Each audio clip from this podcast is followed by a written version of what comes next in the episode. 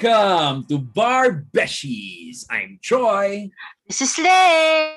At ako si JP. Yay! Welcome back, Beshies! O isang maulan na araw sa ating lahat today, no? Ma- maulan pa kaya pag na-upload eh. natin to? Oo, maulan pa. Medyo wild daw tong habagat na to eh. Oo, no? Parang hindi lang yata habagat eh. May typhoon din talaga. May Parang- typhoon pero like super north siya. Tapos siya yung nangihila ng everything. Oh, shit. Yeah. Ay lang yung mga ano, yung habagat. Hmm. Rider. Oo, rider. Kaya sa north, may bagyo. Dito, ano lang to, habagat lang. Oo, pero tuloy-tuloy eh, no? Walang tigil na ulan. Sobra. Oo. Sana nga, hindi magbaha. eh. Prayers, Beshi, prayers. prayers na sana intermittent tong ulan na to, ganon. Ano yung mga baha sa China? Oo, shit. Bakit? Nakita niyo yung na-stuck sa subway ng ilang oras? Oh, I think Tapos 12. doon sila binaha. Shit, hindi updated sa balita. Anong nangyayari? Tapos meron pa doon parang sinkhole. Nakita ko yung video. Ah, hindi. Some Why? part- Si Cole? Some part ng China yan, bro. Sinkhole sa may Henan. Henan province, I think. Hmm. Tapos may mga tumutulong. Tapos Henan? Totoo lugar ba yan? Di ba yun hotel? O Hunan? Ayaw mo alam. niwala. Hindi. Kasi, eh, not, kasi it's either Henan or Hunan. I'm not sure. Anyway, I'll go. Kasi yun, tapos may sinasave sila sa sinkhole. Tapos nag-expand yung sinkhole. Yung mga nagsisave na shoot din. Pucha, parang pelikula yan, bro, ah. Gago. Alam mo yung- alam mo yung This is the End? Oo. Nasa dulo, nasa heaven ng Backstreet Boys. Alam mo, kinakabahan ako. Kasi may balita na isa sa mga dams nila nag-collapse because In of... China? Oo. oh, The hell? Eh, di ba we have like contracts with, kunyari yung Kaliwa Dam, tapos China raw yung magbibuild. Yeah, oo. So, di ba parang... Ina. Ako, ang niisip ko, di ba nakita mo yung videos nila sa subway? 12 hours silang submerged na. At saka dito pa bebeng submerged. Hanggang chest. Yung Oh. pagka-submerged nila. So Teka imagine lang. mo, oh, if Oh. that can happen in China, eh kamusta naman ang subway project sa Pilipinas? Teka lang. Ah, talagang ano, talagang yung mga tao nakababad sa tubig ah. Oo. Hindi nasa Oo. loob lang ng hindi sila yung sealed sa loob ng Nakababad na sila sa tubig, tapos sa labas ng window, nakikita mo rumaragasa yung tubig. Shit. Oo. Hassle. Wala Yeah. na. Pag dito sa Pilipinas, wala pa sa subway, baha na. Kasi binabaha na yung mga. So just imagine, di ba? Totoo yan. Yeah. Totoo yan, no? Pucha. So, So anyway, so what do we have for today, Beshies? teka lang, Beshies, bago tayo magsimula. Ah, oo nga pala. Oh. Ay, oo nga pala. Excited kasi ako kasi we're doing something new today, di ba? Yeah, yeah. So, Beshies. Ano yun? Oh, ano? oh, ganda beshies. We Oh. Have Hmm. 864 listeners. Hala siya! Guys, saan na tayo nanggagaling mag-1,000. Di ba sabi nang- ko, Oh, pag tayo, magi-giveaway ako. Ng, yan. Yes. Exciting. Mga Oh, bike ba yan? Anong, By anong the way, ah, Bike? by the way, manggagaling yan sa funds ni JP kasi siya lang ang malaki ang sweldo. yes, oo nga. Nako. Napaka. 146 na yun, those are organic. Ha? I mean, Ino. we don't really, we don't, we don't pay for any advertisement. So, thank you, thank you mga beshies for following Thank you, us. Beshi. Sariling kayod lang eh, no? Sa pag-promote. Baka ayaw gumastos. Tsaka, Beshies, if you want to follow us or if you want to interact with us, you search for us in Instagram at Bar Beshies. And then if you want to look for us naman on Facebook, just look for us at Bar Beshies. Like and follow us there. And syempre, you can always send us an email at barbeshies at gmail.com. Wala pa lang natin. Wala. Okay ka lang. barbeshies at gmail.com. Ah. So, nakakatuwa, may mga nagsisend talaga rin sa amin ng mga ah ng mga messages na na-inspire daw namin kayo or what. Di namin akalain, no? Kasi we just started this really for our own entertainment. At saka guys, salamat sa mga suggestions yun ng topics. Kasi ang hirap para maging content creator. ang hirap. Medyo nauubusan na kami ng pag-uusapan. Joke lang. Pero alam mo yon Ang Uy, hirap Beshi. makaisip ng something. Oh, Uy, Beshi, sinabi natin dun sa huling, sa, sa last episode ng season 1 na ang dami pa nating pag-uusapan. Ayun nga eh. Parang, what to talk about. There's so many of them. I mean, ganto. Ay, kasi ganto, ganto. Hindi ko gina-justify yung sinabi ko, pero it's more of how to categorize everything in specific topics. Ang lawak eh. Ang lawak kasi, di ba? Parang, parang ang dami kong gusto i-share, pero paano ko siya i-share in a way na nagme-make sense, di ba? So May yun. ako eh, may newfound respect din ako sa mga content creators dyan. Kasi mahirap, mahirap siyang gawin. I mean, tayo nga audio lang eh, um, podcast. What more yung mga nagvi-videos talaga. Exactly. Ah, oo. oo. Ah, ay, mahirap siyang gawin and at the same time, siguro talagang they are really creative. Kumikita rin naman talaga sila doon. Kami kasi, ang hirap din kasi wala naman kami kinikita. Ang galing sa taong ang sweldo ay six digits. Okay. Oy! Oy, yan na ang unang clue. Bago ang salary reveal ni JP. o yan. O anyway, obviously, what do we have for this episode? Hashtag barbeshies pala kung gusto niyo oh, mag-post. hashtag barbeshies. Pabol, Sorry. The, this, ah, sabi ko sana, this evening, morning or afternoon, kung kailan kayo na kung kailan kayo nakikinig. Um, we'll, we'll play a little game here at Barbeshies para medyo light naman yung pag-uusapan natin. Oy, anong game So yan? I asked I asked both of my barbeshies here to think about TV series and films na sa tingin nila very relevant for a law student or a new lawyer. And at the same time, baka na-inspire din kasi sila doon. Mm-mm. So what we're going to do is we're going to be drafting para siyang ano, uh, sports NBA, NBA drafting method tayo ngayon.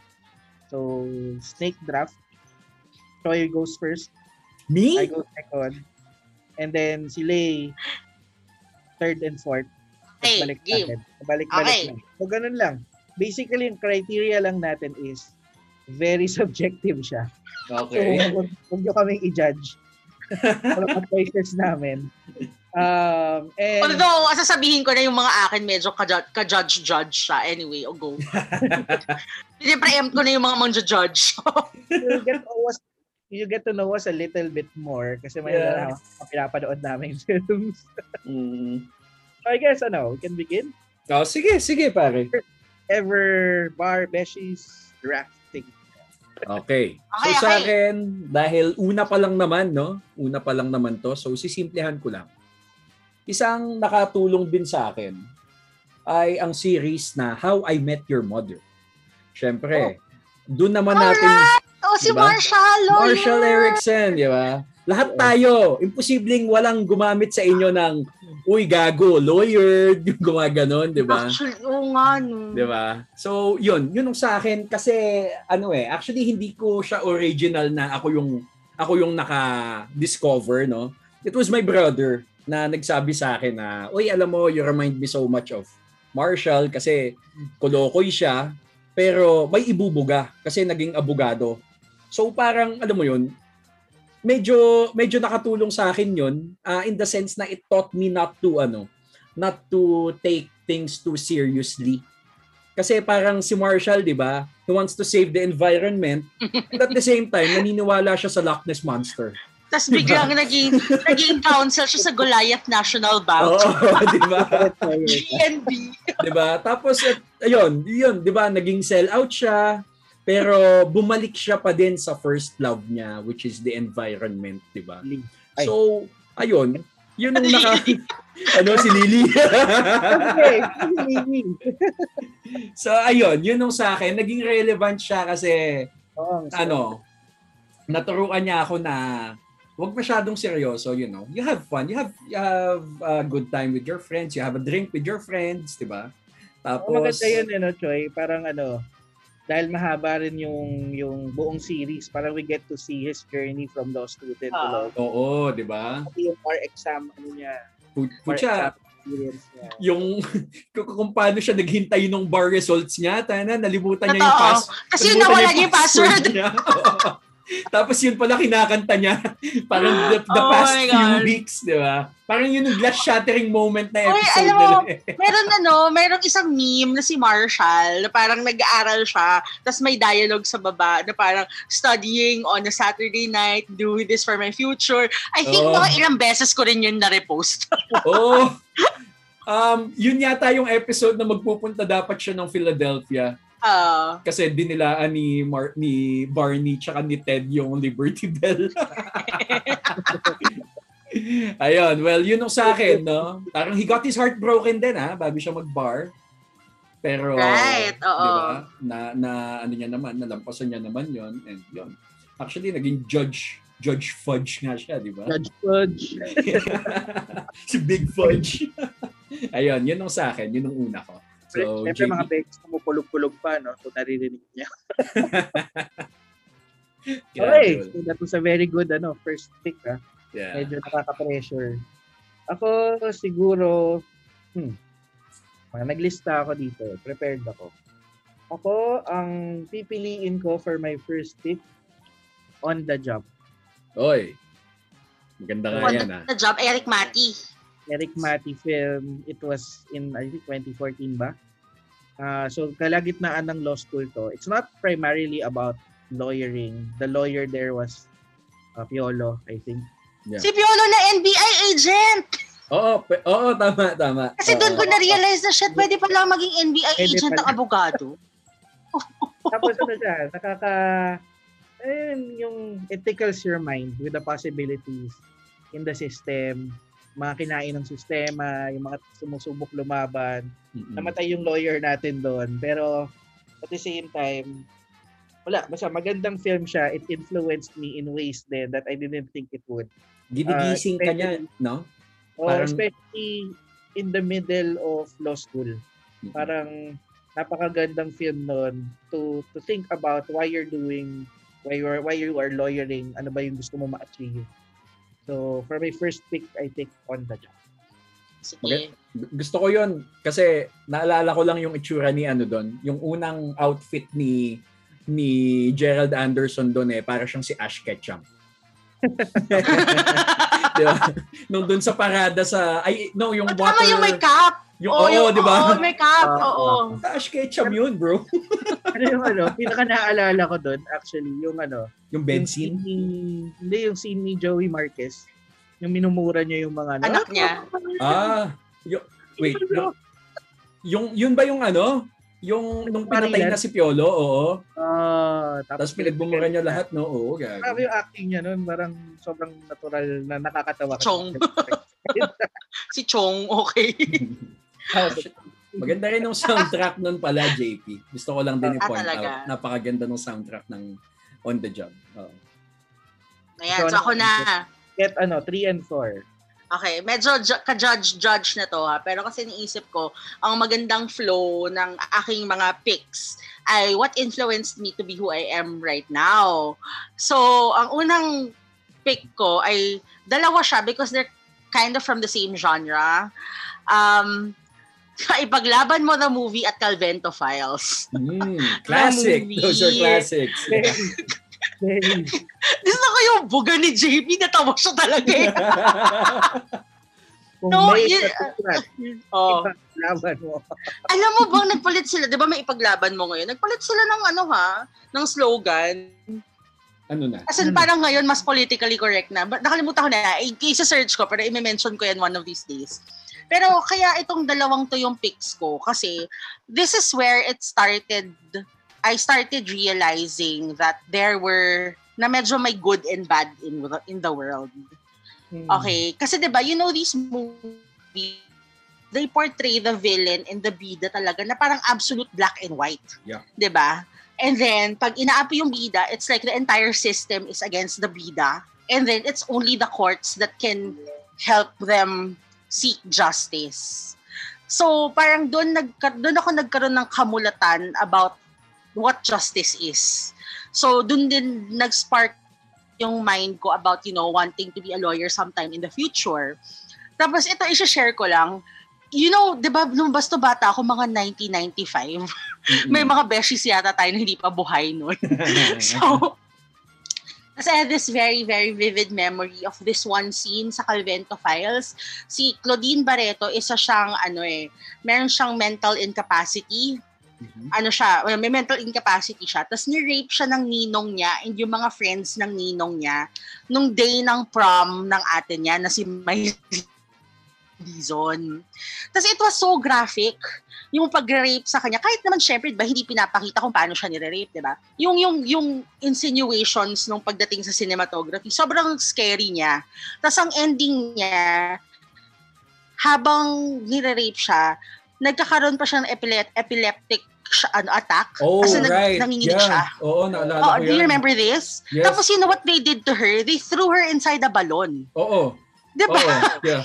So I remember being being in 1995, sabihin ko ba yung edad ko in 1995, na sobrang horrified about what they did to Claudine dun sa movie na yon. Mm-mm. Tapos kaya yon, dun, dun kaya to important sa akin tong dalawang movies na to. Kasi parang dun ko na-realize na may good and bad in the world and feeling ko I wanted to be of help. So isa isa din to sa mga movies na parang sort of pinanghuhugutan ko ng motivation kung bakit ako nandito. Files, Beshi, ano Oh. siya, diba? Parang off real cases. Yes, real cases. So it's really based on a real case. Even ipaglaban mo, mm Oo, oo. ayun, Ito yung yun mga lang. kaso na hindi umaabot, well, umabot sa Supreme Court pero hindi sikat. Oo, hindi parang ganon. Yeah. Pero very interesting and very graphic. Yes. Ayun, yun. So that's my number three. So magna number four din ako, di ba? Mm. So my number four ay itong medyo offbeat din siya. So sabihin ko na, Sex in the City. Sobrang wala, ang layo na 180 degrees. Because specifically Kasi ibang paraan. oh, no, because of oh, ha? Bad. Oo. Hindi, Sex and the City. Sex and the City came out um, in 1998. okay. And then, I was first introduced to Miranda Hobbs, yung lawyer doon. Okay. And, you know, doon ko nakuha yung pangarap ko for myself na maging high-flying lawyer. Mhm. But then, ang ganda kasi ng character development niya na in the first few seasons, she was really doing that. She was doing corporate law. She was doing everything. And to the to the point na may impact siya sa relationships niya. So, Miranda yung laging nahihirapan maghanap ng date. I remember there were episodes that she was like, um, I've been relationshipless for like six months, ganyan. Because because guys get intimidated of her. Okay. Tapos in the movies, and then she met Steve Brady, uh, na med na bartender na she fell in love with na apparently true love niya. So parang for some reason na-realize ko na parang gusto ko maging ganyan yung buhay ko. Na I may have dumating man ako sa point na na-reach ko na lahat ng gusto ko. I want to be able to be I want to be that kind of woman na I can be willing to make sacrifices in my career for people that I love and the things that I love. So in the end, she was able to make the right balance between her career and her family. Kaya Diba? yung ginagawa ni Beshi ngayon. Yes. Yes. Nandiyan ka na. Uh, Nandiyan ka na sa level na yan, no? Hindi naman ganun. Pero yun lang. Kasi parang sobrang... Getting as- there. Oo, pero ang aspirational lang kasi, like, for lady lawyers. I mean, take eh, the three other ladies aside. Okay, si Miranda lang yung titingnan mo. She's so strong, she's so powerful, but she's also, she also has moments when she's weak and she's fragile and she admits to it. 'Di ba? But at, at, the end, at the end of the day, she knew what, what, what was important. At nagawa niya ng paraan na mabalance yung career niya at yung pamilya niya. So, sobrang amazing nun for me. So, I hope magawa ko rin yun in the future. Yun. Mhm. Yun ang 3 and 4 ko. Si si Steve Brady ba, yun ba yung napangasawa niya dun sa The Movie? Yes! Oo, na hindi sila tumuloy kasi parang yung isang friend nila nakaka-divorce lang. Tapos Hindi, parang baliktad. natakot. Parang natakot. Baliktad. Ano, ano yan? sila yung kakaseparate lang. Kasi in the movie, the first movie, Steve cheats on her. So she gets so heartbroken kasi nga she did everything para for the marriage. Oh, right. Yeah, yeah. Okay. I Tapos remember because now. of that, si Mr. Big didn't ano, didn't show up at the, at the library where Mm. they were supposed to get married. Yes, yes. Oo. Yon, okay. I remember. Yeah. Sobrang judgy ng choices ko. Promise, matitino na yung mga susunod. Okay. Marami naman makaka-relate dyan, Beshi. Oo naman. Sorry ako. naman. Okay. Oh, mga, mga tita beshies dyan. Oy, grabe. relate na relate. Okay, so JP, sinong sunod? Ako, ako, ako. Okay, go. For my second pick, ang pipiliin ko ay, I don't know if you know, this is a classic film, 12 Angry Men. I've heard of it. Ako ay I haven't seen it. Kumusta? I've- So, actually, my before I watched the film, ang una kong exposure dito is we did the play. It is a Mm. play 12 Angry Men. Tapos, meron din siyang movie adaptation which we watched before we portrayed it. Basically, it is about 12 men na jurors sila. They have to decide the case at hahanapin nila yung reasonable doubt. So yun, basically yun lang yun. That was what that I I I was introduced to it back in high school. Uh mid 2000s ay mag-reveal ng age. Mag-reveal ka na. Nagsabi nga ako ng 1995 at 1998 eh. Oh, so, as, so as a young man that time, young man. Okay. So 2000s na to. Okay. during that time, ayun yung first exposure ko on um, knowing how to argue with people because we had to Ah. portray argumentative siya eh, na, na, na, na, na play. And iba-iba yung characters. So iba-iba yung pinanggagalingan, iba-ibang tao, iba yung perception nila because of their background. And basically, kailangan lang nilang hanapin is may reasonable doubt ba sa case na to. Which, Mm. in the end, hindi pa rin nila nakita. Uh, they, they weren't, parang it was a 9 versus 3 ata na Nine for conviction. 9 for conviction. So they still convicted even na isa-isang tinatry i- i- ibaliktad rin at, at the end hindi pa rin niya nabaliktad. But that's, that was my first exposure on how an argument works. They're not law they were not lawyers, they were jurors. So iba yung jury Ah. system. Pero on how you you interpose an argument, nag-enjoy ako sa role playing that time. But kaya nga kala ko talaga may lit- litigation lawyer ako eh. Kasi may, may mga ganun akong practice. Tapos, hindi. Hindi. Na, Parang sinetap mo sarili mo nung bata-bata ka. Tapos biglang, ah, okay, that's not meant for me. acting career lang pala siya. Ah, wow. Dapat pala nag-artista ka eh, no? Oh. Yan, yun talaga yung track ko. Oo. Pero podcast na lang kasi medyo gwapo lang tayo. Ayan, that was my second choice. Ay, okay. Choy. nice one, oh. nice one. Isa lang din to, JP, no? Yung sasabihin Dalawa. ko. No, dalawa Ah, na. dalawa na. Second Okay. Um, hindi- kailangan ba ano? Kailangan ba yung top 5 mo na kailangan sunod-sunod by likeness or kahit ano? naman. Oh, no, Draft. hindi naman no. Oh, drafting lang no. As magda-draft ka, kunyari yung first overall mo, siya yung pinakamagaling na player. Guys, Ah. hindi naman yung first ko pinakamagaling. Puta, Ipaglaban mo kay Vento Files. Hindi nyo clarify yan sa akin. Tayo, tayo na to si JP making up rules while playing the game eh. Guys, it's post facto law. Ang daya. unahan kayo sa pinakamagagaling na players. Ganun mag-draft sa... sa bagay, sa akin okay lang naman si Big Fudge. Guys, kay Vento Files. Remember? Ang kainis. Sa akin, ano? Overall. Wait. Ano pa? Kaya sila. so, okay lang yan, Beshi. Parang sobrang VIP naman yan sa Pinas, di ba? Si Tony Calvento. Okay. With his bigote and aviator shades. Nalala niyo ba yung tsura niya? Beshi, i-post mo na lang sa IG para naman makarelate ang mga Beshis Oh natin God. na hindi Okay. na siya kilala. Oo nga. Na, whatever happened to Tony Calvento? No? Kaya, i-google ko nga yan mamaya. Recently, parang namatay ba siya? I don't know. Oy, grabe.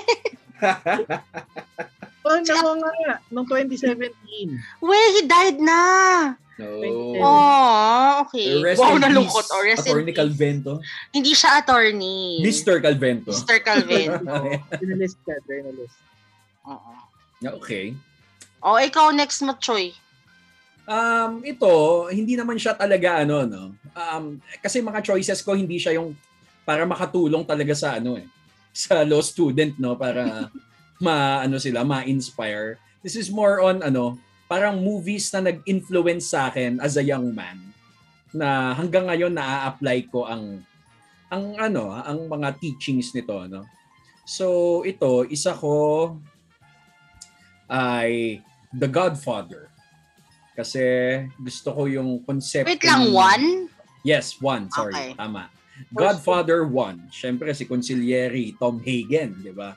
Um, I'm sure may mga young listeners tayo dito na siyempre, ano yan, na, napanood na yan and siguro naisip din nila na ano na ang ganda kasi ng ng konsepto ng Godfather eh no parang they are a powerful family they may be criminals but they are responsible parang ganun because the conciliary Okay. di ba is there to you know to Keep them in line, yes. to keep them in line well syempre si ano yon si Don Vito talaga yon pero But doesn't he get killed also? He does, di ba? si Tom Hagen Oo.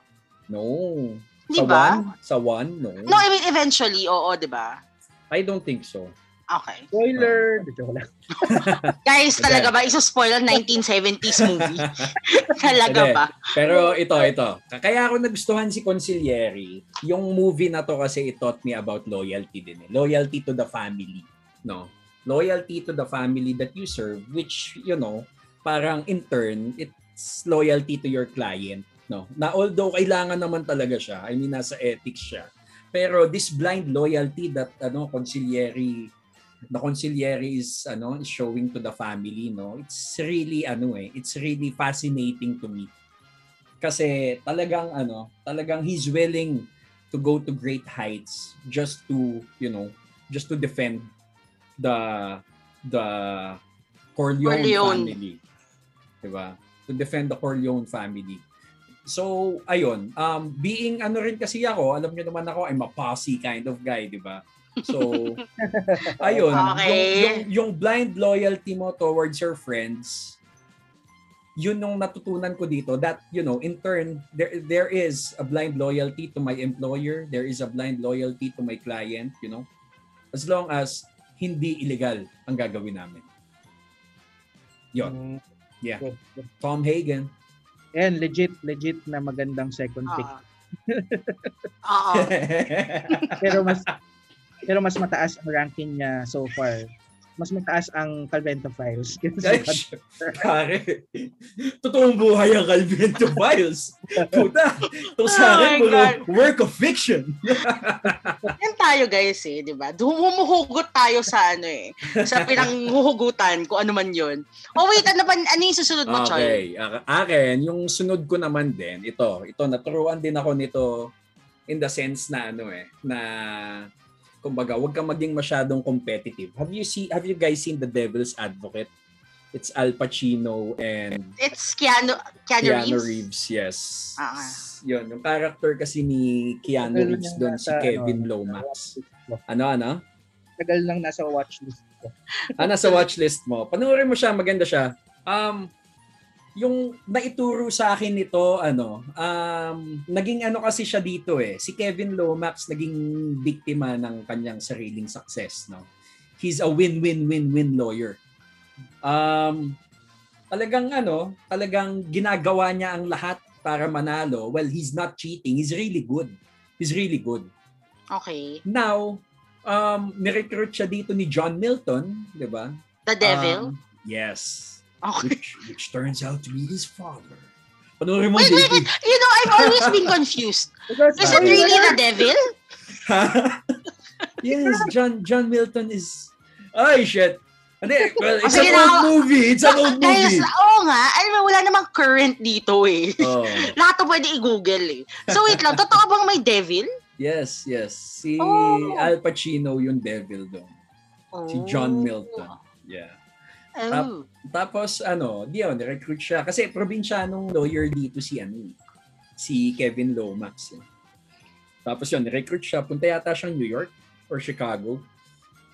I can't remember. Pero ano yung naturo sa akin nito?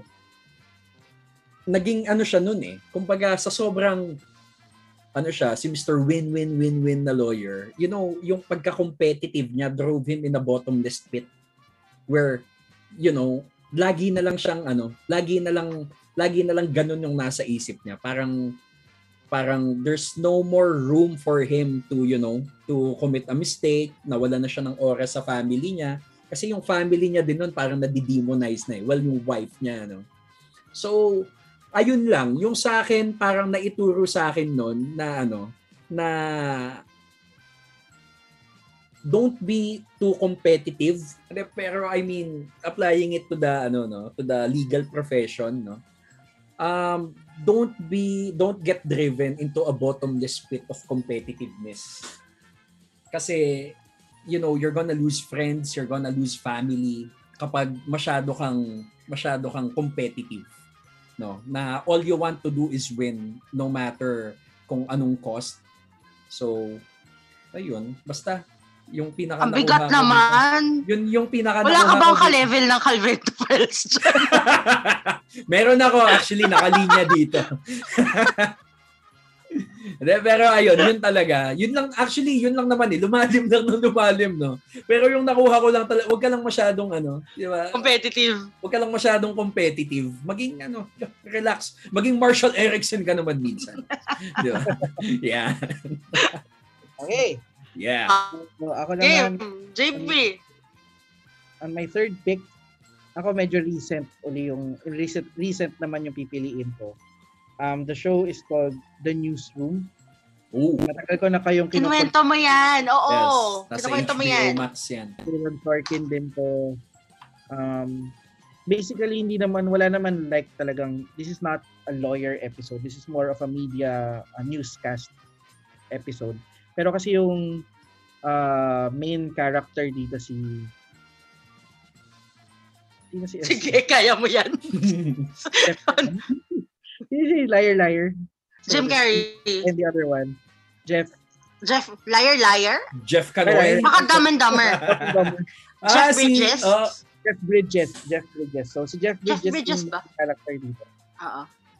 Tapos, ano siya, former por- uh, prosecutor turned into uh, uh, former state prosecutor turned into newscaster. Tapos basically, sobrang ano niya, sobrang sikat niya.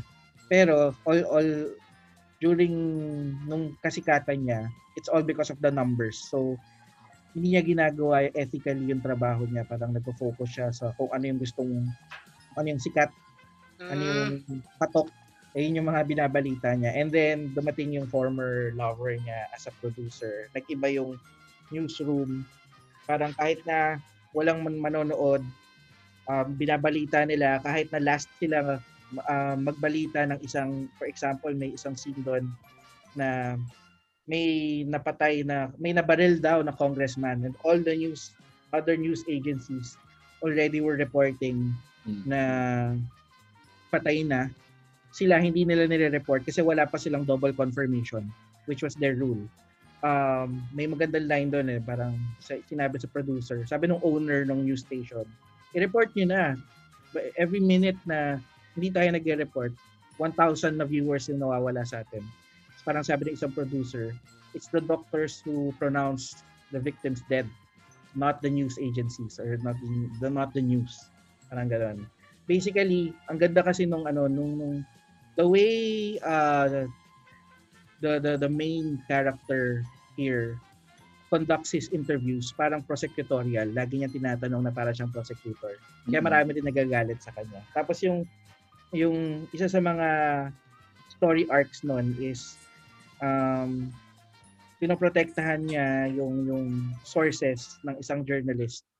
O alam niya kung sino yung source, never niyang binigay kasi by law hindi siya allowed. Parang sinabi niya simply, I'm just not allowed to divulge source. That's it. So, so i-cite niyo ako in contempt or kung ano man ikulong niyo ako, I cannot reveal it.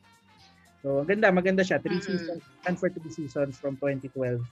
Nalungkot nga ako. Ah, na, so ano, canceled na siya? Yeah, got, got, cancel siya because they were ano eh, yung episodes nila based on real events pero spin Oh. um, okay. So parang uh, take nila sa pagbabalita for example nung uh, death ni Osama bin Laden. Mm-mm. So yun, meron silang sariling take kung paano siya i-report ganyan. So I think the issue before was it was catching up to recent events na baka narilito yung mga tao and Ah. all. cancel siya eventually. But it's really good ano Beshies, panoorin nyo yun. Maganda, maganda siya. I've, Medyo I've ano heard. I've heard all good things nga, JP, about about the newsroom. Mm-mm. Ganda siya, lalo na it's relevant ngayon ah. I mean, doon kasi 2015, they were discussing already, for example, citizen journalism. Parang tama ba na bigyan mo ng power yung mga citizens na mag-report ng news. So sila, adamant sila na hindi, science ang news reporting eh. Meron niya, you have to know your sources, kailangan legit Ah. sources. Shit. Nakita So, fake effect. news ang kanilang Ang galing naman target doon, no? So yung citizen journalism, parang sabi nila doon na masyadong ano, wala kang wala kang any any criteria when doing that. So you're not actually doing the news. Ganda maganda. Nagkakalat ka lang ng chismis. Naalala ko lang bigla, dun sa sinabi, yung kaninang kinote mo na parang it's the doctors that are supposed to pronounce a person dead. Isn't it essentially what happened to Pinoy? Na parang, di ba, there was radio silence as to his actual condition. And then it was uh, the news outlets that were saying that he was already dead. Even Mhm. before the confirmation from the family, di ba? Yes, yes. So parang, mm So parang a responsible journalist wouldn't have confirmed it 100% before Mhm. that confirmation from the family. Yeah, yeah. Ayun. Pero, oh, speaking of Pinoy, parang naalala ko nung, nung balita na yon I was I was in the middle of a meeting na nung umaga. Parang sa meeting namin, sabi, he died na daw. Pero sabi sa balita, is just in the hospital. Kasi I think that was the press release at first na Oo, parang yeah. yun yung totoo, yun yung fact eh. Kasi dinala naman talaga siya sa ospital, di ba? Oo, pero Eh, apparently pala 6 in the morning pa lang Yeah. or earlier, no? He was found dead na pala. Yeah. Ah. Eh, So, yan. Pero maganda, maganda yung choice mo, JP. Oo nga. So, Oo, very ko na relevant. talaga yan. Oo. Oo. O sige. na. From Hoy, hindi. hindi tuma, nagsisimula na yung mga maaayos kong picks. Grabe naman kayo. So, ang next pick ko ay The Good Fight. Which is sort of relevant to what you've been saying. Kasi ito nga rin, parang it's based in real life eh. So, parang mini-mirror niya what's happening in the US. So, The Good Fight is a, is a spin-off series of The Good Wife. Okay? And The Good Fight is about a law firm that is run by uh, African Americans. Okay, so it's a primarily black firm, and the cases that they initially took were all police brutality cases. Mhm. Okay? So, lagi nilang kalaban ng government. And then, etong si Diane Lockhart, si Christine Baranski, comes in and becomes a partner, and she's the only white partner, ganyan. So, merong racial tension then in the firm because of that. But for me, the reason why I liked it is because they're not afraid to discuss uh, current events like Trump. And sino to yung millionaire na ano, may mga sex scandals? Epstein? Brian Epstein? Hindi Brian eh. Something, something, something Epstein. May documentary dito sa Netflix eh.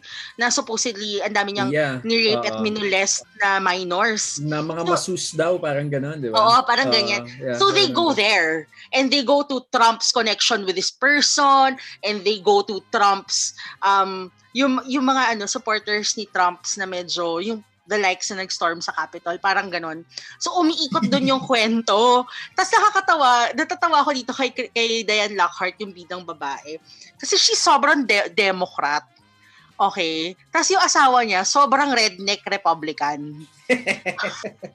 So, imagine mo sila sa bahay, nag-aaway sila, tapos parang they would have moments talaga na parang nagbabangayan sila at ginajudge nila each other because of because of their political beliefs. So the reason why I like this apart apart, apart from the fact na yun nga eh, parang it's so it's so courageous that they actually went there. Ang smart kasi niya na parang they gusto ang favorite part ko dito in the middle of the episode magkakaroon sila ng parang cartoon na they explain what's happening. Okay? So for example, they're talking about a certain vote. In the middle of the episode, maglalabas sila ng cartoon tas with a jingle, tas they explain what this vote is about. So parang part of it is educating the viewers then on how government works and how the legal system works in the states. So kaya ko siya gusto na parang ang entertaining niya, ang witty niya, but at the same time, ang totoo niya. Yon, yon. So that's my pang ilan na ba? The third pick. Okay. Ye- O see, hindi na siya judgy. Smart na siya. Mm, mm, mm. Pero Okay. sa, naalala ko lang ha, sabi ni ano, sabi ni Attorney Bodegon, Oh. kasi may, may isang beses, mayroon kaming klase, tapos parang, bigla niya lang sinabi yung about the good wife. Wait Tapos lang, wag mo ko i-preempt kasi yun yung next ko. Na. Ikaw naman sinabi. Ano ba? naman. Hindi, sabi Oh. lang ni Attorney Bodegon, kaya lang hindi naman siya good wife eh. Hindi Kasi nga. nag, nag-cheat siya sa asawa niya dun sa season 2. No, I think that's I think that's why the title is The Good Wife. Kasi nga, it's a parody. It parang it ironic because he's she's really not a good wife. So which leads me to my fourth pick, the, the good wife. Teka Okay, lang, which is also- ikaw, oh. ikaw na ba talaga? Ako! Ako, di ba? Hindi, kakala ko si JP magdadalawa na. Hindi, Hindi. wala akong dalawa, wala akong Ah. dalawa. Lagi siyang gitna. Dalawa. Grabe, okay. Choy! Hindi ko alam yung snake eh.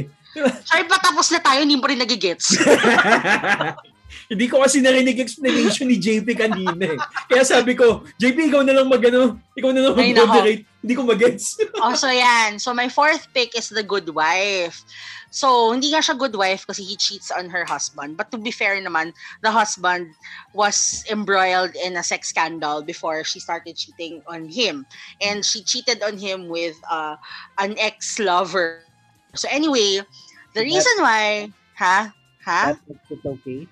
No, it doesn't make it okay. But I'm like, may mitigating factor, I guess. Oo nga. May, at saka by the time that she cheated, they were sort of separated already. Anyway, okay. hindi ko gustong character si Alicia Florrick, ha? Gusto ko tong The Good Wife kasi, to be fair sa kanya, well-researched siya. Okay? When they talk about their cases, they cite real cases.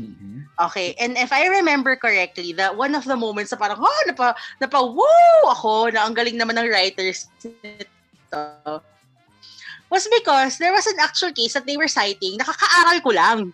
Because it's a US case. Um, eh, di ko alam maalala nito, Beshi. Sa alala niyo ba yung cases na about this owner of chickens, tapos nagpapakamatay yung chickens niya kasi kasi may malapit plane. sila sa Air Force Yep. Base. Yeah, consti Oo. case yan, Beshi. Oo. Di ba? Consti case siya on privacy, if I'm not mistaken. Mhm. Tapos, ginamit nila in relation to drones. Arguing that drones um, infringe on a person's right to privacy. Kasi Mhm. sinasabi nila that based on that case, everything on top of your property is your property. Right? So kung may drone na dumaan you it is within your property, pwede mo siyang barilin. So, 'di ba? Na-appreciate ko siya kasi ang smart nung pagkasulat sa kanya Mhm. na hindi sila nagme-make up ng law. They, act- they actually researched on laws. And one of the moments then that caught my attention was because they were trying to talk about emerging fields and emerging issues of law. So in that series, there's this fictional parang Google called Chumhum. And nagkakaroon sila ng story arcs about intermediary liability. Sobrang lalim. I mean, medyo technical na to. Pero yung liab... Paano ba to? Explain ko to this way. 'Di ba si 'di ba si Kiko Pangilinan, nag-file siya ng cyber libel, in-implead niya ang Google, Mhm. 'di ba? Ay, Because Sige, Ha? go, kwento. Oh, in-implead niya ang Google. So that's called intermediary liability. Kasi technically, may editorial, well, they can argue either way, na may editorial control si Google and therefore, it's as if Google's failure to take down the offensive comments is is also punishable. Parang ganon. So, in 2012, when The Good Wife was showing, they were already discussing this. Okay? And sumakto siya na nung time na nagmumute ako at pinag-uusapan namin to. Kaya parang ako, ang galing naman ng The Good Wife na to. So nagustuhan ko rin siya. And one other reason why I liked it is because si Alicia Florrick kasi, after law, she was really good in law school. But she didn't practice immediately after graduation because she had a family. And she was already in her mid-40s when she came back and she started as a junior associate. So, di ba, imagine being in your 40s with grown-up children starting at the very bottom of the law firm. Yung sipag niya, hindi, hindi siya ganun katalino, pero nakita mong masipag siya. The shows, the show shows na nagsipag talaga siya um, throughout her career. So, for me, she's a very, her career, um, the way she worked is very realistic. But of course, dahil bida siya, may mga favors na naibigay sa kanya. Pero yun nga, nakita ko naman na pinagtrabahuhan niya yung um, yung spot niya doon sa firm na yun. Yun, yun lang. O ano na, wala na. Guys, nakita niyo yung progression. hiningal, hiningal sila dun sa Oo, ang dami ko kasing sinabi. Nakita, Hindi, pero kitang-kita ko naman, Beshi, no, na gusto, gusto mo siya. Oo. Oo. As in, Ayun alam mo, ulit-ulit ko siyang pinapanood. Yun lang. Sobrang Ta- favorite ko siya. Pero Oo. tama yung sabi ni JP eh. Grabe yung range mo from Calvento Files to The Good Wife. ah. Hintayin niyo yung last. Oo. ah. Sige, abangan ko yan, Beshi. Yeah, uh, Okay, JP Man. For my fourth pick, uh, ito ano, para medyo seryoso naman. Then, ang pick ko, Liar Liar. Serious nga? Okay, oh. Liar Liar because it's, it's a beautiful play of words on lawyer and liar and basically yung lawyer bawal mag-lie, di ba? Jim Carrey, uh, this pen is red, di ba? It was my first ever exposure to what, o to, to a lawyer. I mean, yung una kong konsepto ng abogado kay Jim Carrey.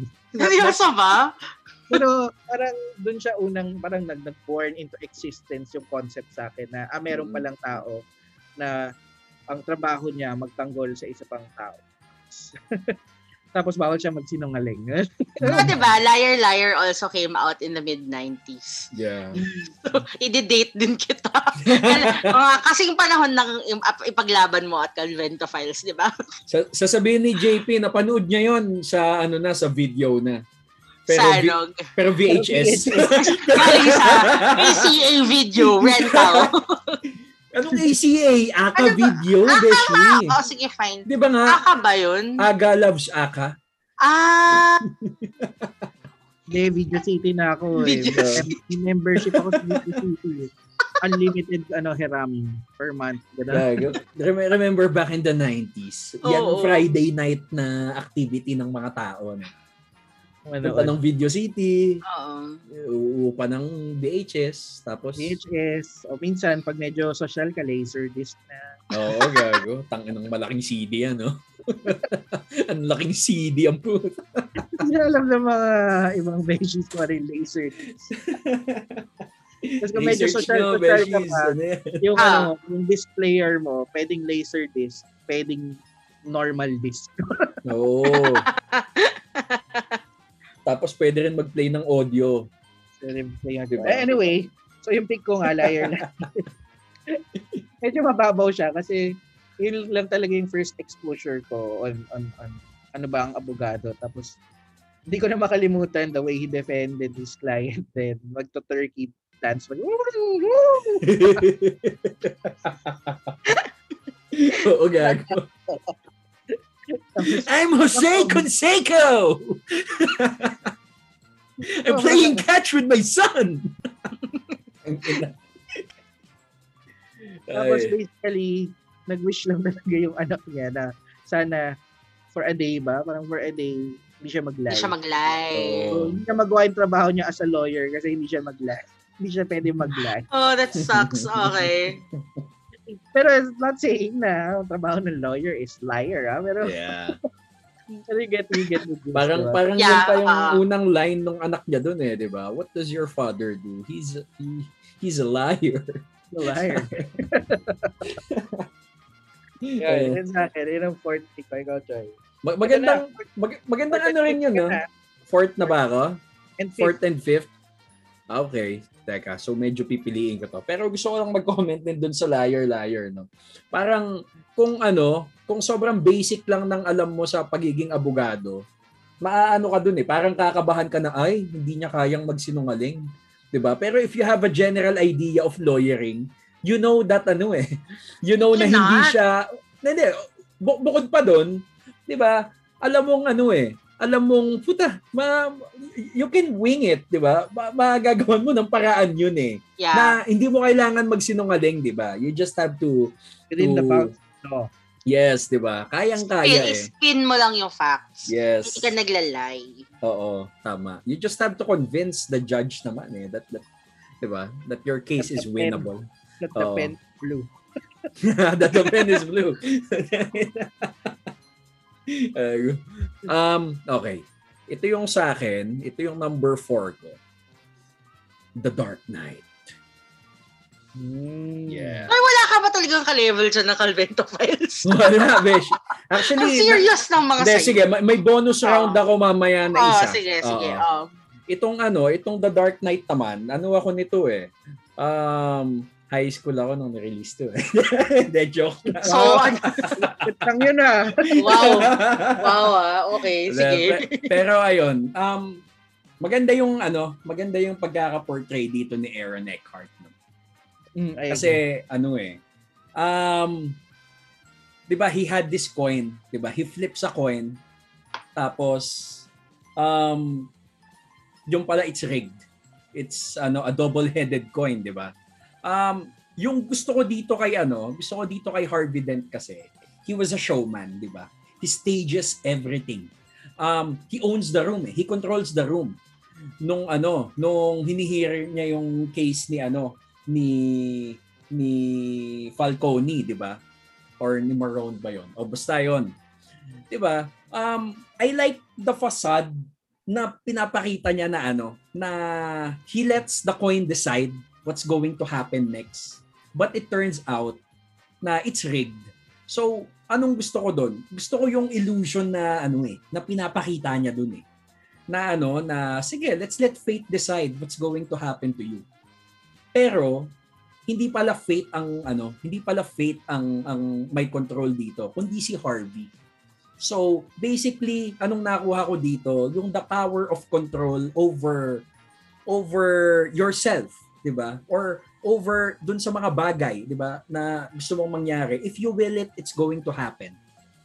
So, ayun, um also bilang 'di ba, ano eh, again, he controls the room when he comes in. So, bilang Leo ako, bida-bida ako eh. So, gusto ko yung pagkabida-bida nito ni Harvey eh. Gusto ko Diba? yung self-aware ka rin eh. Okay. Oo naman, beshi. Puta. Diyan yan, di Diba? ba? Diyan yung movie yung kinood ko sa isang episode. Yung either you Ah, die or... You live um, long enough to see yourself become the villain. Uh, di ba yan Oo. yun? Oo, may- ayun. He lived long enough eh. Kaya siya naging villain in the end eh. It drove him into madness eh. Pero, ayun. Yun yung, yun yung number four ko. Um, Harvey Dent bilang, yun na nga. He's a showman. He Apollo. knows how Apollo. to carry himself. Di ba? Harvey Apollo Dent. That's his full name. Eh, Yeah. Yung Facebook name ni Joy Ah, Nomal. Oo nga, kaya pala nung nagtatago ka, Apollo Dent yung pangalan mo. Oo. si Harvey. okay. Okay, itong last ko, may lawyer dito pero hindi siya yung main character. Um, my last Wala- hulaan ko. May Ano? lawyer pero hindi siya yung main character. Suits. Ano? ano? Reset. Hindi ko narinig. Ano? Ang labo ng mic mo. Sabi ko, suits. si ano? Si Mike Ross? No, no. Hindi, hindi suits. Ano to? Um, I watch this movie every year. This is uh, The Shawshank Redemption. Nasa list ko yan sa Netflix. Mm-mm. Yeah, si Andy Dufresne. Okay, so bakit ito? Bakit ito? Um, ang ganda nung ano eh, syempre, yung sobrang memorable na quote dito, yung quote ni Red, no, yung character ni Morgan Freeman. Sabi niya, sabi niya ano, um, hope is a good thing, probably the best of things, and no good thing ever dies. So, ano yung ano, ano yung naturo sa akin nito that shaped me into who I am, no? Um, hope in times of struggle. Um, nandun siya sa kulungan eh. 'Di ba? He was he was falsely uh, convicted of a crime he did not commit. 'Di ba? Hmm. So ah, wala eh, tinanggap niya lang lahat ng nangyayari sa kanya kasi it was beyond his control. But when he was inside Shawshank prison, he made do with what he had.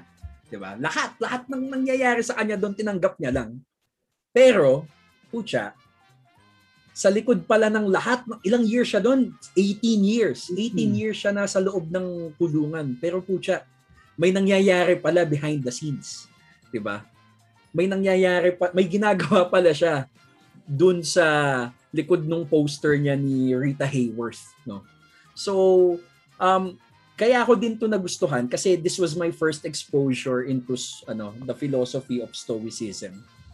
Um, Lalim, Choy. Okay, go off. eh, Beshi, alam mo naman. Oo. Dati ko pa naman to sinasabi sa inyo. Oo, sige, go, go, go. Ah. Yan ang yan. Anyway, Oo. ayun, yun talaga, no. Um, learn when to let go. Learn when to let go of control. 'di ba? Um, yun talaga yung naturo niya sa akin. Make do with what you have, 'di ba? Andiyan yung dalawang kamay mo, pucha. Do things that will better your life and better yourself. Um, anong ginawa niya doon? Pucha, gumawa siya ng mga ano, gumawa siya ng mga chess chess pieces, 'di ba? Nag may ano siya noon, may rock hammer siya noon, tsaka may ano siya, may pang-polish siya ng rocks. 'Di ba? He tried to keep his mind occupied. He made a library he he found a library inside the prison. Tapos naging rebellious din siya in the sense na nung nagpe-play yung kanta ni Mozart, um, hindi niya pinapasok yung police. Tapos pilinay niya lang yung tunog, yung music na ano na piniplay dun sa plaka kasi parang it was a moment of freedom. Tapos he also watched out for his buddies. Paano? Nag-ano siya, nag-request siya ng beer habang nagtatar sila ng bubong. Parang Pwede mo yun sa prison? hindi kasi may may job noon eh. May job silang ginagawa noon Hmm. sa ano sa bubong. Parang yun na nga, parang ta- ewan ko tar ba nilalagay nila doon or whatever. Tapos ano, tapos parang tinulungan niya lang yung isang captain, yung yung warden doon or yung deputy warden. Hmm. Parang tinulungan niya doon sa inheritance niya tapos parang natuwa sa kanya. So, nag-request siya na ano, na baka pwede isang araw mag-beer sila doon sa taas. Tapos ayun, binigay yun. Natuloy nga. Oo. So alam mo yon, he made he made a good time. Parang he created good memories at a bad time. So ayun, ang ang ganda lang talaga ng lesson nun ng ng Shawshank Redemption. And sa mga beshies natin na hindi nakakaalam nun, it's a classic. Um, ano yan? Top films of all time. Yes. oo. Pero maniwala kayo, nung na-release to sa sine, kasabay niya kasi Pulp Fiction tsaka isa pang sikat na movie eh. So, syempre, 90s yan. So, dinedate Oo. mo rin yung sarili mo. Hindi ko siya napanood nung lumabas siya sa sine. Okay, okay, okay. Kasi napanood, sasabihin ko Tama ka parang, naman, Beshi. kung kasabay niya ang Pulp Fiction, so 1992, 1993. Oh. 92, ni- ah, 93 ba Pulp Fiction? Oo. Ma- Ayun. alam ko, Ay, early wait. 90s yun eh. Oh. Parang Forrest Gump yata yung kasabay Oh, then niya. tsaka 94. Pulp Fiction. Oo, yun. Yung mga yun nga. Tapos, talagang nag-age tayo ng isa't isa, no? Wala lang yan. Sus. Oh, pero ayun na nga, no. Ang ganda nung ano, ang ganda lang nung ano, parang it's a lesson of life eh. It's a lesson of life. So, ayun, yun ang aking ano, yun ang aking top 5 na draft. So si Andy Dufresne, hindi siya lawyer pero kukunin ko siya kasi pucha sobrang talino niya. Magaling siya magplano. And ayun na nga, Strong Sa- five. Sa mga hindi nakakanood ng Shawshank Redemption, puta, sobrang ganda talaga nung ano eh. Sobrang Guys, ganda nasa nung- Netflix. nung third act nung ay pucha nung first time ko napanood yon talagang ay gago talagang gumanon ako eh ganun siya kalupit you watch that Beshies So Ah, it's, a, five- it's, it's a book pala by Stephen King so kung makahanap din kayo nun basahin nyo rin yung book Yung five mo, Choi. So, that's How I Met Your Mother. that's ah ka- characters ba pwede yung characters na lang so Ah, that's Marshall Erickson that's um, Tom Hagen Consigliere um, Kevin Lomax Devil's Advocate Harvey Dent and Yeah. Andy Dufresne Good good five. Good five yun, ha? Yeah. Started started strong. Big Fudge leading the team. So ako, uh, I'm on to my last last pick ko. Hmm. Um, hindi ito yung, yung movie ni Aga Mulak na pinag-usapan natin. Shit, Ano sayang. to? Pero movie rin siya ni Aga Mulak eventually. Pero hindi yung version ni Aga Mulak yung Wait, Ay, wait, wait, gago! Alam ko na kung wait, ano wait, to. wait, wait, wait, wait. Alam ko ko na kung ano to. Oo, Sige, sige, sige. Oo. Sige, go, go, go. go. So the movie is Miracle in Cell Number. Oh my God! Sobrang solid niyan, gago. Ang ganda niyan. Napanood ko Sige. na rin yan. Sige, oh. Sige, go. Pakikwento naman, Miracle in Cell JP. Number 7, basically, it's a Korean film na may adaptation ni Aga Mulak. recent, very recent. Na na-accuse yung yung yung si accused dito, yung father, meron siyang ano bang sakit niya like eh, well, Basta ano siya, mentally mental impediment din siya. Oo, yeah. may anak siya Tapos na-accuse siya for for killing another person. Child. Child, yeah. Pero hindi talaga siya yung cause. Because of that, nakulong siya. So it was a it was it started as a comedy. Kasi makikita mo yung character sa loob ng prison, kung paano nila uh, pinuslit yung anak niya para kasama niya yung anak niya doon sa prison. So the, it it it's, it really was a comedy until the final version. Until it wasn't. it was a comedy until it wasn't. Until it wasn't. Totoo naman. Grabe, Grabe no? Hagulgul yan pa. Yung, yung roller coaster of emotions niyan, medyo wild. Oo. Oo, oh, we were we were already in law school. Tapos after ko siya mapanood, kasi basically yung nangyari dito is, um, he was convicted, tapos death sentence. Pero hindi niya ma-explain sa anak niya na kailangan na niyang umalis, maghiwalay na sila, kailangan na niyang uh, kasi mawala. Nung nagbabaho siya, tapos nagsasorry siya, gago. Ang lala um, it the the whole film was parang nililive lang pala nung lawyer. Eventually yung anak niya naging lawyer dito, si Park Shin-hye, which is my all-time favorite Korean actress. na sa Tagalog adaptation ay si Bella Padilla. yeah. tama, tama. Teka lang, uh, napanood nyo pala yon ng local oh, version? Oo, napanood yung local. Local nga lang yung napanood ko, hindi ko napanood yung Korean.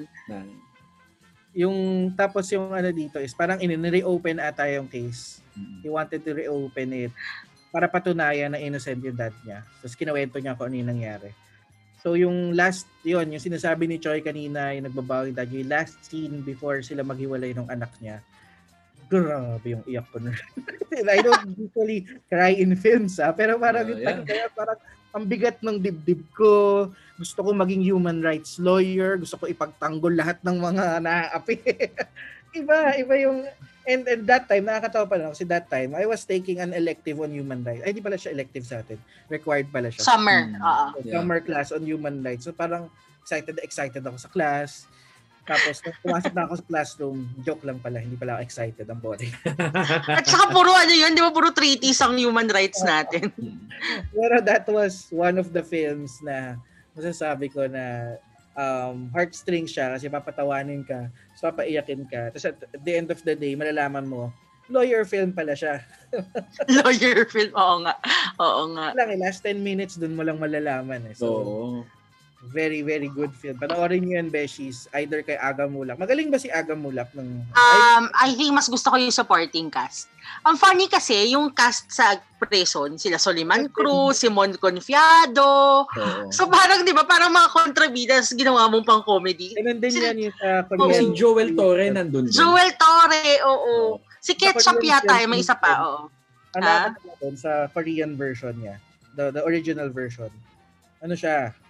Um, ganun din yung mga characters, mga parang kontrabida na Kengkoy. Oo. Pero ang magaling dito actually is yung main character, the one who portrayed the dad. Makikita mo siya sa ibang mga films na Korean. Ano siya? Uh, villain siya parate. As in, oh. siya yung kalaban. So nakita mo yung range ng acting niya. Magaling talaga. Oo. Pero pagkaiyak niya, yung pagbawo niya, ang galing. Galing. Yung bata, magaling actually. Alam mo siguro, ang issue ko lang nun sa Opo. Tagalog adaptation, Opo. siguro sana hindi si, I mean, hindi ko naman sinasabi na hindi magaling si Aga Mulak ha. Pero kasi feeling ko masyadong pretty boy si Aga Mulak for that role. Feeling ko they should have just gotten a character actor and not a matinee idol. Parang ganon. Sino tingin mo? Si ano? Sino? Sino si Empoy? Di naman. Baka pwede si ano, si Berwin Mailey. Oo, parang, diba na ganyan, basta character actor na, yeah, alam mo yun, hindi, pero yung, hindi A-lister, di ba? Pero, pero yung fat pa na Berwin Mailey. Oo, uh, hindi yung batak hindi na Berwin Mailey. Nag-retire na siya kasi nawala na raw kumukuha sa kanya, hindi na raw siya funny. Oh. Kasi oh. nga, naging gayot na siya eh. di ba? Ayaw ko papayat eh, para funny pa rin. pero pero Beshies, alam nyo ba, dalawang ano lang, dalawang film lang ang nakapagpaiyak sa akin. Isa doon ng Miracle in Cell number 7. Ano isa? Yung isa Lion King noong 1995. Beshi, napanood mo ba ang Land Before Time? Oo, pero doon naiyak doon. Hindi ka naiyak doon? Ako yun yung unang iniyakan ko, yung Mama? oo, no. Tapos wala na, grabe, oo. Ako Lion King talaga nung namatay si Mufasa. Talaga? Long live the king! No!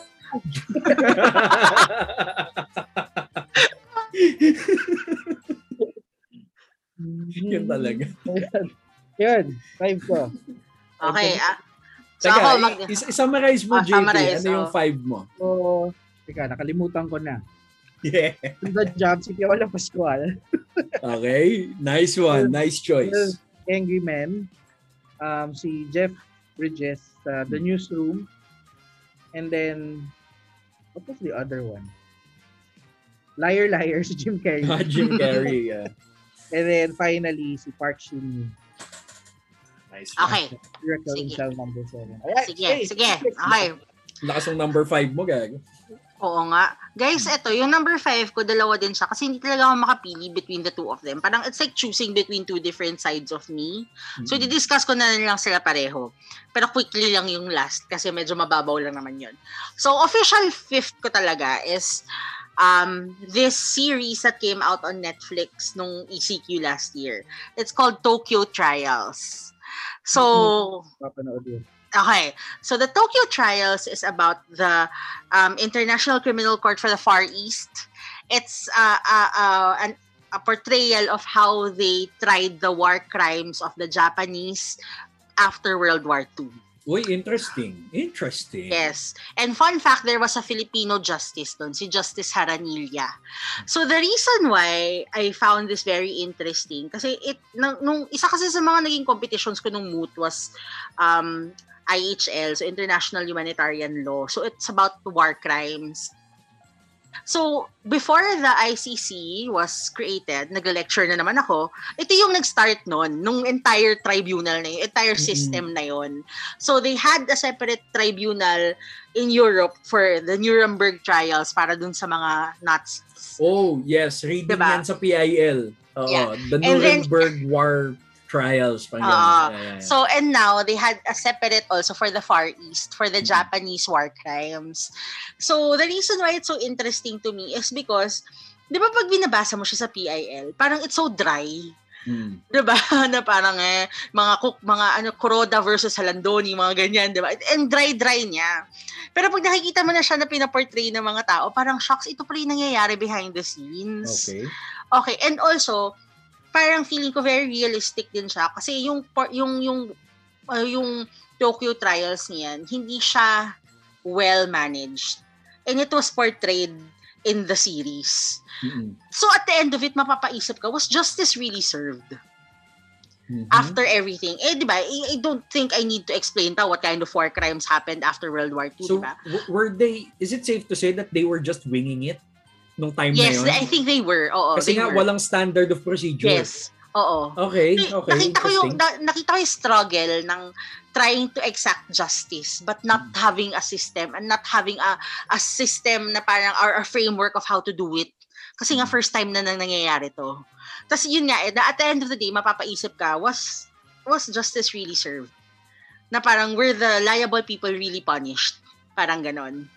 So, that ap- that appealed to the academic part of my brain Mhm. But the real life part of my brain went to the break. Hindi. The what? The what? Barely legal. Sinabi niya, he went there. He went there. Guys, hindi naman. Si Kayo Larry naman. Flint. Kayo naman. Ano, ano? Sige, Beshi. So, it went to the breakup playlist. Sino yan? Yun, Geronimo ba Sarah yan? G and Piolo. Oh. Oy, balita ko nandiyan si Basti Artadi. Nandito nga siya. Oh, nice, nice. Oo. Oh, sige. Oh, Siya Bakit? ang ano, siya ang lead singer ng ano parang pencil hindi pencil grip semento semento yung yung ginawa nilang fictional band ni Basti Artadi dito Semento. Sobrang metal, gago. Oo, semento. Kami po ang semento. Parang kilamat pa kayo ba sa punto? Oo. Because I don't know if you remember, Sarah G was a law student. oh. Okay, and she was in law school para i-fulfill yung dreams ng nanay niya. Hmm. Okay, pero ang totoo deep inside, gusto niya maging musikero. Okay. So, feeling ko, this became a choice for me because it's so real na parang when you're in law school, it's a logical choice because it's what's gonna help your family. It's what's gonna make you asenso in life. Right? Mhm. Pero But yung passion mo talaga sa pagsali ay nasa mga game shows. Ay, ako, oo. Ay, sa pag-artista. Charot, joke lang. Oo, tas yun, tas parang Sarah was faced with that choice na parang, um, am I gonna go for what is stable and what will make me, um, what will make me, per, ano, what will make me rich, parang ganon, what will make me able to provide for my family versus what I really want to do in life, which may or may not be successful in the end. Parang ganon. I feel like it's very real because I know of a lot of people that are facing this problem na parang they're just in law school because ito yung in-expect ng pamilya nila sa kanila.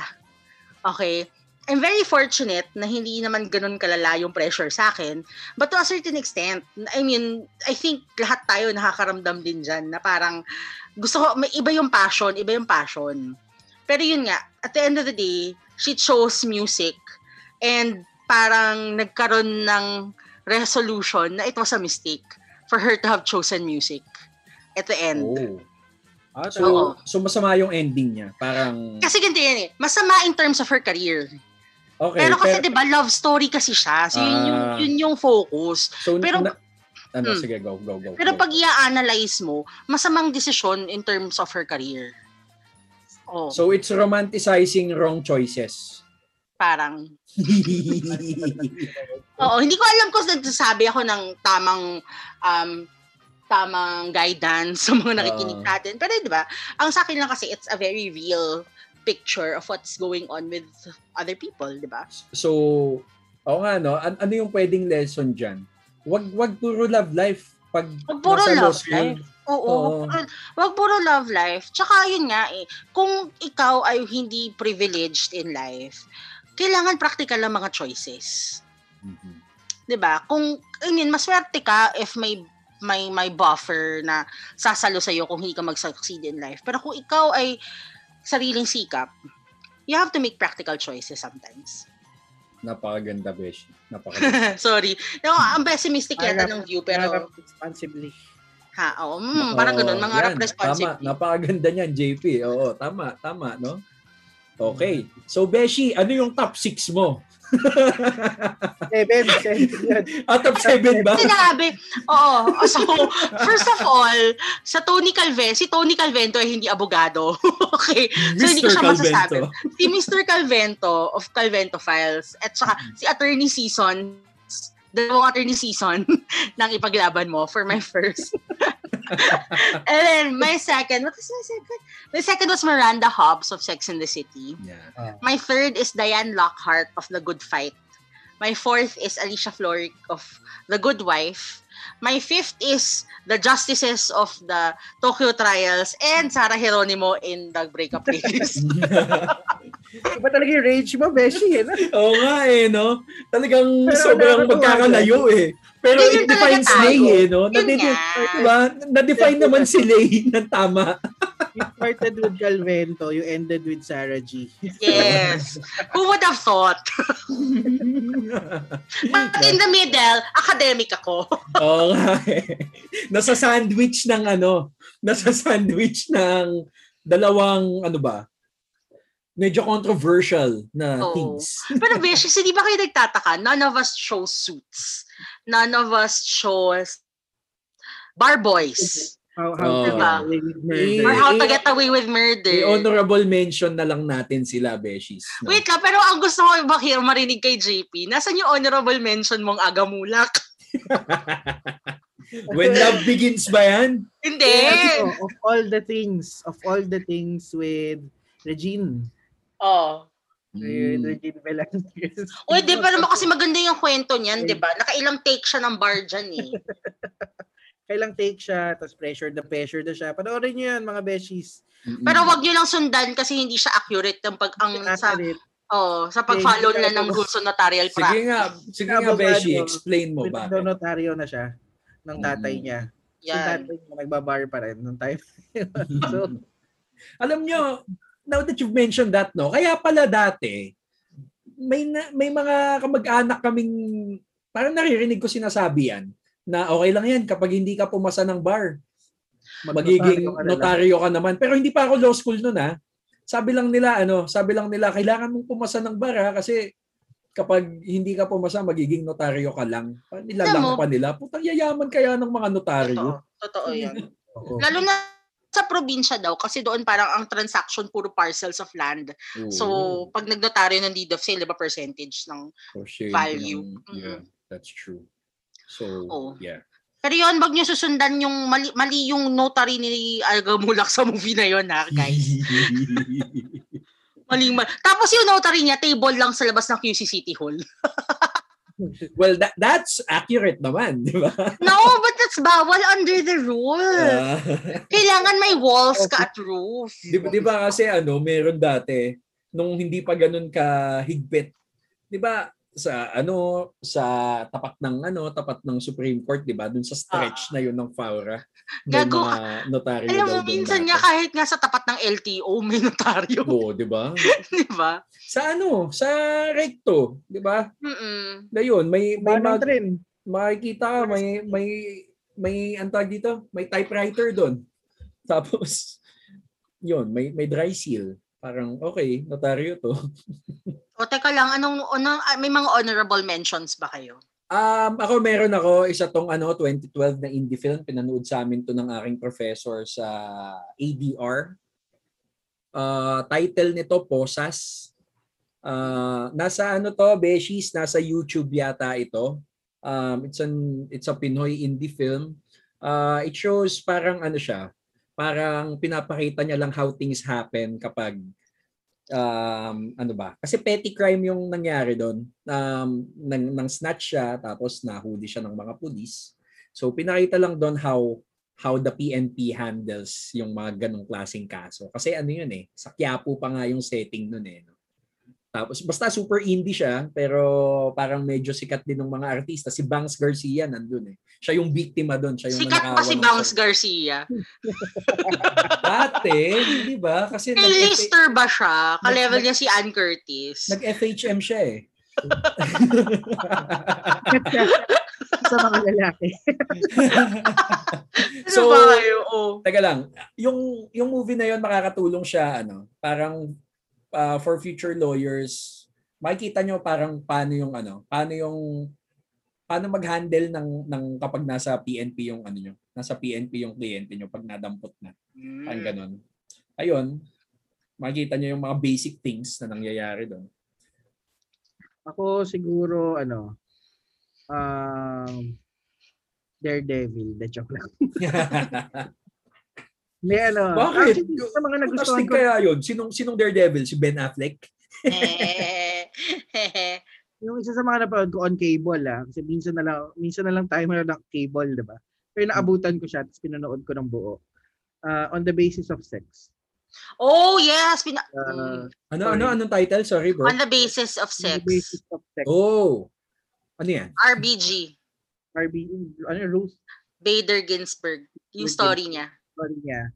So parang ano siya, medyo woman empowerment. Ah, wait lang. Di ba parang medyo bago lang yan?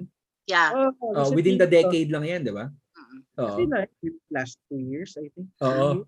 May, may, may, may trivia ako sa inyo. Um, I think that was shown in 2019, Mm. mga January, 2019, because I remember after that movie, I had the job interview. And I watched that movie alone in Greenbelt Hmm. to pass the Mm. time. Pero maganda, maganda yung movie. I Ah. mean, maganda rin talaga yung story kasi niya eh, 'di ba? Parang um on the basis na dahil babae siya, hindi siya actually pati yung law school niya, yung unang law school niya, sinasabi hindi siya competent ganyan. Mm. Tinatawanan siya. She became the first justice ba? Na woman justice. Ah, Ah, right. ah. Yeah, I remember. Yeah. Yeah. Oo. Yun, yun yung ano niya, parang autobiography niya sa law Mm. Was Sobrang. And tha- that's also the story of how she was able to fight for gender equality. Mm-mm. Actually, maganda nga yan kasi 'di ba parang noong unang panahon ng conception mo ng gender inequality is laging um, in favor of males, dehado ang female. So ang ginawa nila, naghanap sila ng law that disfavors a man. Oo. Tapos yun yung hinarap nila sa Supreme Court. Tapos na-discover nila na sobrang daming laws laging in favor of men. Baka na, lalayo pa ba tayo? Tignan nyo ng revised penal code natin. Kaya nga. Tingnan mo naman yung adultery at concubinage. A little bit outdated. Yeah. No, not, not a little bit. Sobrang outdated niya. Wala ko, sabihin mo, Choy, pangalan pa lang niya, Pinal. De joke na. Oh my God, guys. oh, bilis mo talaga, brother! Oh my God. revised penal code. Babaw pala eh. Hindi, pero ano yan, sa mga beshies natin, no, um, kung hindi man namin time na mare-revise nyo pa ang revised penal code, na mare-revise ang revised penal code, di ba? I-challenge nyo. Cheese, di ba? Nagkaroon ng time na, may chismis, napapalitan ng RPC. Yes. Tapos magiging book of crimes na lang siya. Mm-mm. I don't know what happened to that. Oh well. Baka naupuan na. Oo nga. Sino kayang umupo? anyway, Ikaw, Beshi, may special mention ka ba? Ay, I mean, honorable mention? sa dami ng sinabi ko na kanina, oo, meron pa isa. Kala ko wala na. Oo. Uh, Ano? There's this very old movie called Paper Chase. Oy! Ah. Oy! Oy! Do you guys Oy! remember this? Yes! Yes! I have, uh, Call your father! Here's a quarter. You call your father. Tell him you're not gonna become a lawyer. gra- grabe yung reaction ni Choi. Uh, hindi, maganda kasi talaga yun. Oo. Sobrang, oh I, my I think ano, kung freshman ka, panoorin mo to. Kasi I think ito yung very accurate ng very accurate portrayal ng kung anong hindi na nga kung anong ginagawa eh, but more of kung anong feeling Yeah. as a first year law student. 'Di ba yung feeling mong you are never enough. You Yeah. will never be enough. 'Di ba? It is a struggle to get through the entire school year all day Mm-mm. every day. Mm-mm. Eh yun yun. So parang paper chase. Yun lang.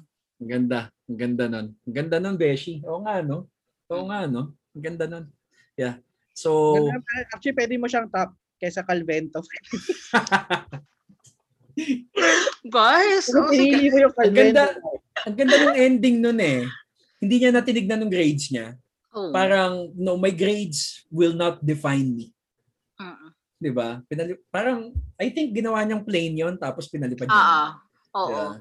Yeah. Ito, nung I remember when I was in first year in UP, the professors kept telling us to watch this movie. Mm-mm. Tapos pinanood ko rin siya noon. Tapos I remember, kaya hindi siya top of mind, kaya ngayon ko lang siya naalala.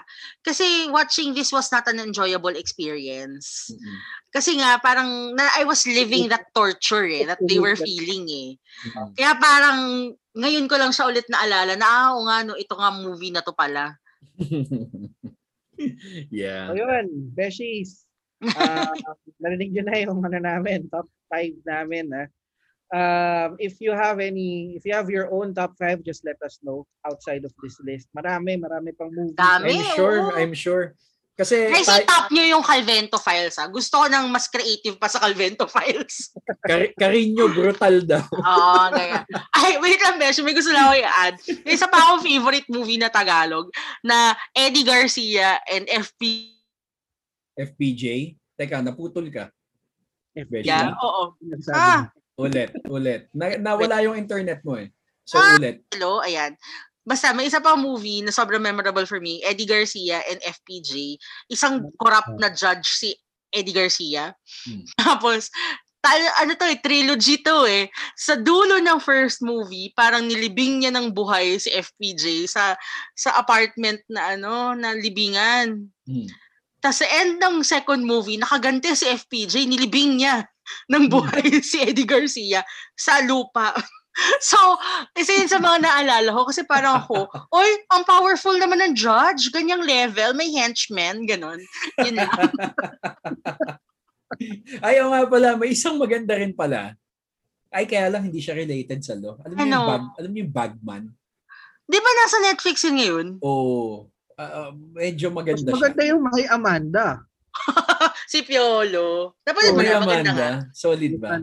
Sa, sabi nila ang Ganda. nga daw. Sinimulan ko lang siya eh, pero hindi ko natapos eh. Pinalo ng script ni Alessandra De Rossi. Dahil Lahat ba? ng Ah. movies na sinulat nung na-cancel na nagsuspoken word. Ni Juan Miguel Severo. Pinalo niya yung yung pagkasulat ni Al ni Alessandra De Rossi ng film na yun. Napakaganda. Ah, si Alex pala nagsulat noon. Tsaka nag-direct, di ba? Oh, ang galing. Correct. Oo. Nag-produce and nag-act. Siya na lahat. Siya na lahat. lang. Teka lang, 2021 lang yun talaga na release. So last year lang siya sinut or ma- na shelf tong movie na to. I have no idea. Parang di ko kasi siya nabalitaan eh. Pero it's a Netflix original, di ba? Mm-mm. Oo. Galing, no? Galing. Anyway, Beshies, bago pa tayo humaba ang conversation kasi ang dami namin pinag-uusapan palagi.